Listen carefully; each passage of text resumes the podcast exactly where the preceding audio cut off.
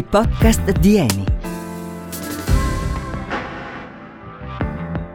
Futuro bioplastico. Un processo innovativo per trasformare i rifiuti.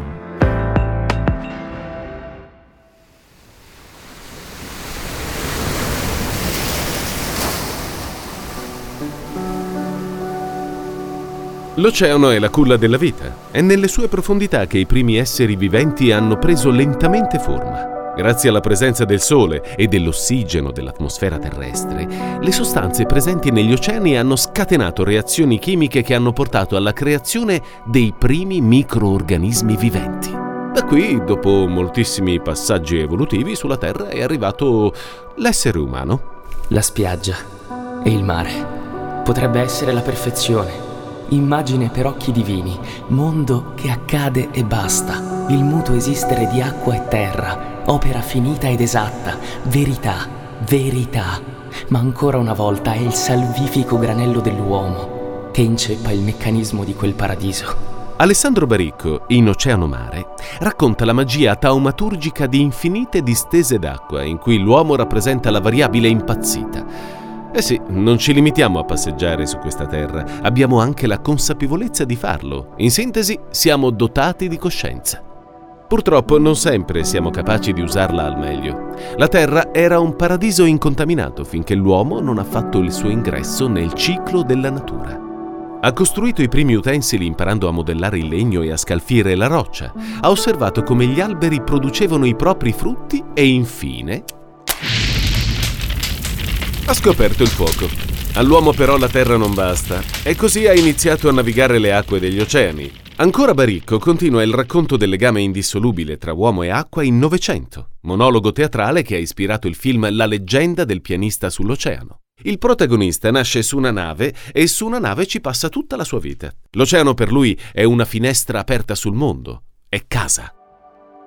Sembrava che il mare ci cullasse. E mentre volteggiavamo tra i tavoli, sfiorando lampadari e poltrone, capii che in quel momento quello che stavamo veramente facendo era danzare con l'oceano. Noi e lui, ballerini pazzi e perfetti, stretti in un torbido valzer sul dorato parquet della notte. Noi forse non lo sappiamo, ma anche nelle nostre vite l'oceano occupa un ruolo importante. Una grossa parte del nostro pianeta ne è ricoperta, addirittura i due terzi dell'intera superficie. Regni che ospitano migliaia di specie marine, dalle enormi balene fino al più piccolo micro gamberetto. Per secoli l'uomo li ha attraversati a bordo di vascelli e transatlantici. L'uomo l'oceano lo sente suo, e forse troppo, eh? Non sempre è stato in grado di rispettare le sue leggi. E che ci volete fare? Siamo teste dure. E così lo abbiamo farcito con i nostri rifiuti. Eh, se solo sapessimo quanto ci mettono a decomporsi in mare. Tuffiamoci. Buccia di banana! Due anni! Qualcuno si preoccupi di dirlo a cita. Gomma da masticare, 5 anni, che poi è lo stesso tempo che ci vuole per rimuoverla quando ti finisce nei capelli. Lattina di alluminio, 500 anni. Bottiglia di plastica, 1000 anni. Ah. Il rapporto del California Department of Resources, Recycling and Recovery, che raccoglie dati sull'ambiente, parla chiaro. Ogni anno produciamo 8 milioni di tonnellate di rifiuti, una cifra esagerata. Nel 2050 si prevede già che nel mare ci sarà più plastica che pesci. C'è da dire però che non tutta la plastica viene per nuocere, anzi la sua ascesa ha trasformato e semplificato parecchio le nostre vite. Dobbiamo la sua scoperta, pensate un po', a un italiano, il geniale chimico Giulio Natta, una scoperta che gli è valso il premio Nobel per la chimica vinto nel 1963. L'Accademia Reale svedese di Scienze Naturali ha voluto dimostrare il suo apprezzamento conferendo a lei, signor professore, il premio Nobel. All'epoca avvenne una vera e propria rivoluzione. Gli oggetti in plastica non si arrugginiscono, sono leggeri, infrangibili, possono essere colorati di tutte le tonalità dell'arcobaleno. Nessuno aveva mai visto nulla di simile e tutti corsero ad acquistare questi nuovi prodotti. Nel 1962 la produzione mondiale raggiunge le 250.000 tonnellate. Inizia una nuova era. Questo materiale estremamente duttile invade le nostre case. È economico, pratico, è semplice da utilizzare e facilita le abitudini quotidiane. Dai giocattoli ai contenitori che conservano i nostri cibi in modo igienico, dalle tv agli elettrodomestici, tutto cambia forma. La plastica si trova dappertutto, anche negli oceani. Questo però eh, non è necessariamente un bene, anzi. Nell'oceano sono finiti tanti di quei rifiuti che oramai di plastica c'è pure un'isola. No, non è un incubo, si chiama Pacific Trash Vortex o Great Pacific Garbage Patch e già dal nome non promette niente di buono. Si tratta di un enorme accumulo di plastiche galleggianti nelle acque dell'Oceano Pacifico, formatosi a partire dagli anni 50 a causa dell'azione della corrente oceanica chiamata vortice subtropicale del Nord Pacifico. L'isola ha un particolare movimento a spirale che ruota in senso orario e questo permette ai rifiuti galleggianti di aggregarsi fra di loro formando una nube di spazzatura gigante che galleggia sulla superficie dell'oceano. Mi vengono i brividi. Va bene, va bene, forse siamo stati un po' troppo catastrofici, a dirla tutta ci sono anche delle belle notizie. Eh? Una società californiana, la Full Cycle Bioplastics, sta sperimentando un processo che trasforma i rifiuti che inquinano gli oceani in bioplastica totalmente biodegradabile. Un impegno premiato con un riconoscimento importante, il Think Beyond Plastic 2016, consegnato all'azienda più innovativa per avere convertito rifiuti organici difficili da riciclare in plastiche biodegradabili ad alte prestazioni. Niente male Full Cycle. L'attività di questa azienda si concentra sui rifiuti organici che possono essere riutilizzati in modo da produrre un nuovo tipo di plastica. Eh, come dire, una plastica basata sui polidross polidrossiac... poliglo... polidrossialco... polidrossialcanoati. Mm. Eh, ragazzi, io in scienze avevo 4 meno meno, adesso mi spiegate come devo pronunciarlo? Eh? Com'è che si dice? PHA, si pronunciano PHA. Ma dove eravamo rimasti? Ah sì, questo tipo di plastica viene prodotta come fonte di energia dai batteri che si nutrono di rifiuti organici. Ottenuta attraverso un riciclo, ha il vantaggio di degradarsi completamente e può inoltre essere modificata e personalizzata a seconda della durata richiesta. Una gamma infinita di utilizzi, insomma.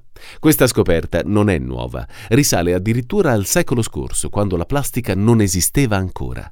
Sentiamo cosa dice in merito Marco Astori, fondatore dell'azienda italiana BioOn, attiva nella produzione di bioplastiche. Un centinaio d'anni fa, all'incirca, in Francia, uno scienziato era riuscito ad isolare una fonte di energia di batteri non patogeni, amici dell'uomo. Solo che essendo il 1920 non esisteva ancora la plastica come esiste oggi e quindi questa persona scoprì semplicemente che dei batteri cibandosi di zuccheri di scarto al loro interno eh, producevano una fonte di energia. Questa fonte di energia per questi batteri era poliestere, quindi plastica. Questa scoperta è rimasta lì in un cassetto per eh, quasi cent'anni.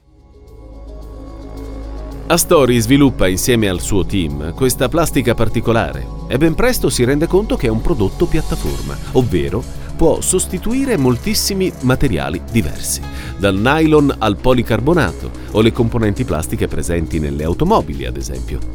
Un materiale innovativo, ma chi l'avrebbe mai detto che le plastiche tradizionali a combustibili fossili avrebbero trovato delle colleghe capaci di dare loro del filo da torcere grazie a, a, a dei batteri naturali? E non finisce qui, eh. Questo approccio aiuta anche a ridurre le emissioni di metano nell'atmosfera. Un aspetto che è stato molto apprezzato nel corso del recente Three Amigos Summit in Canada, una grande conferenza a cui hanno preso parte nazioni del calibro di Stati Uniti e Messico. L'obiettivo è impegnarsi a ridurre le emissioni di metano del 40% nei prossimi nove anni. Ci riusciranno? Chi lo sa? La strada è ancora lunga, gli obiettivi da raggiungere sembrano davvero ambiziosi. Pulire gli oceani, ridurre le emissioni di metano, conservare i terreni agricoli per la produzione di alimenti. Se ci fosse un manuale di istruzioni per migliorare le condizioni dell'ambiente, vivremmo sicuramente in un mondo migliore. Ma così non è e tutto sta al nostro buon poi, pensando alla plastica, viene in mente una storia che ci porta lontano, sotto l'equatore, quella di Mbongeni Butelezi, artista sudafricano che negli ultimi vent'anni ha usato la plastica riciclata per farne delle opere d'arte.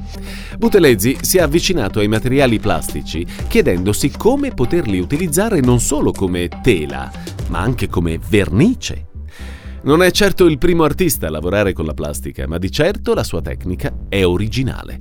Utilizza una pistola speciale, di quelle usate per applicare la plastica fusa.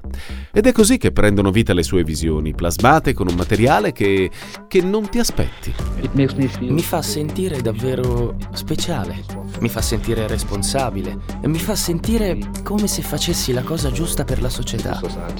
Nei suoi dipinti Butelezzi raffigura un'estrema varietà di soggetti racchiusi in frammenti di vita quotidiana, ma si dedica anche a raffigurare tematiche sociali, ambientali o legate alla storia del suo paese.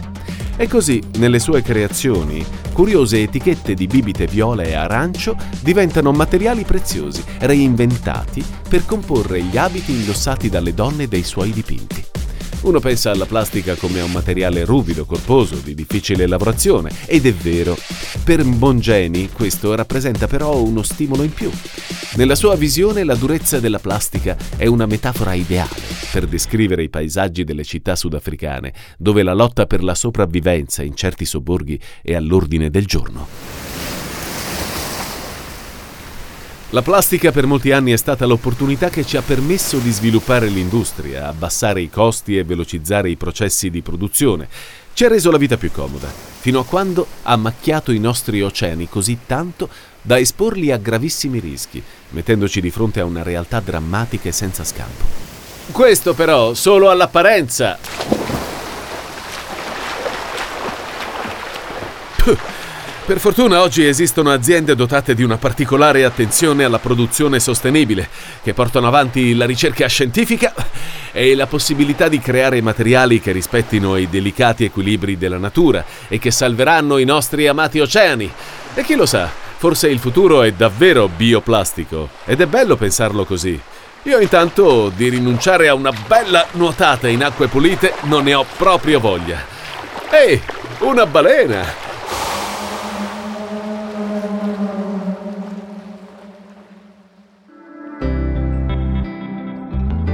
Anche oggi siamo arrivati alla fine di un'altra avventura nelle storie dell'energia di Eni. Se volete scoprire il prossimo tema, beh, continuate ad ascoltarci.